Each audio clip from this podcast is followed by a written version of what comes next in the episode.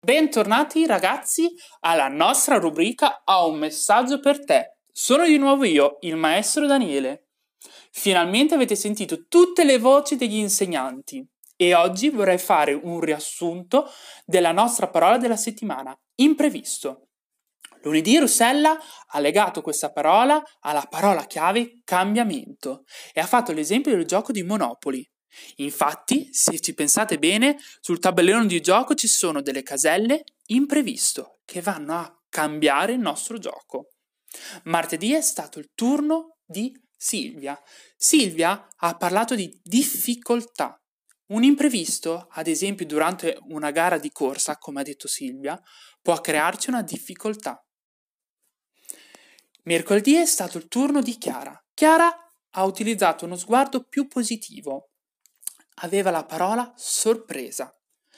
Questa positività l'ha ritrovata anche all'interno della sorpresa di un uovo di Pasqua. Giovedì è stato il turno di Andrea. Andrea ha utilizzato come parola legata a imprevisto la parola riorganizzare.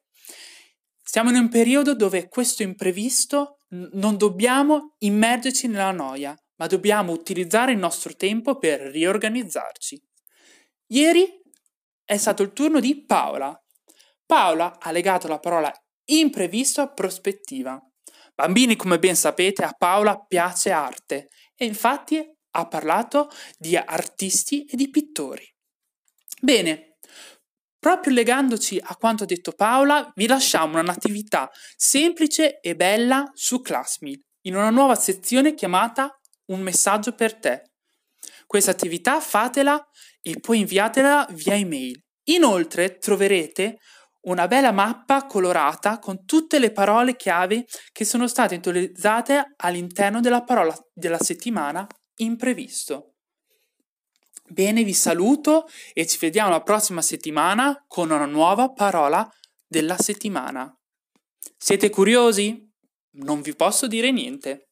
Ciao!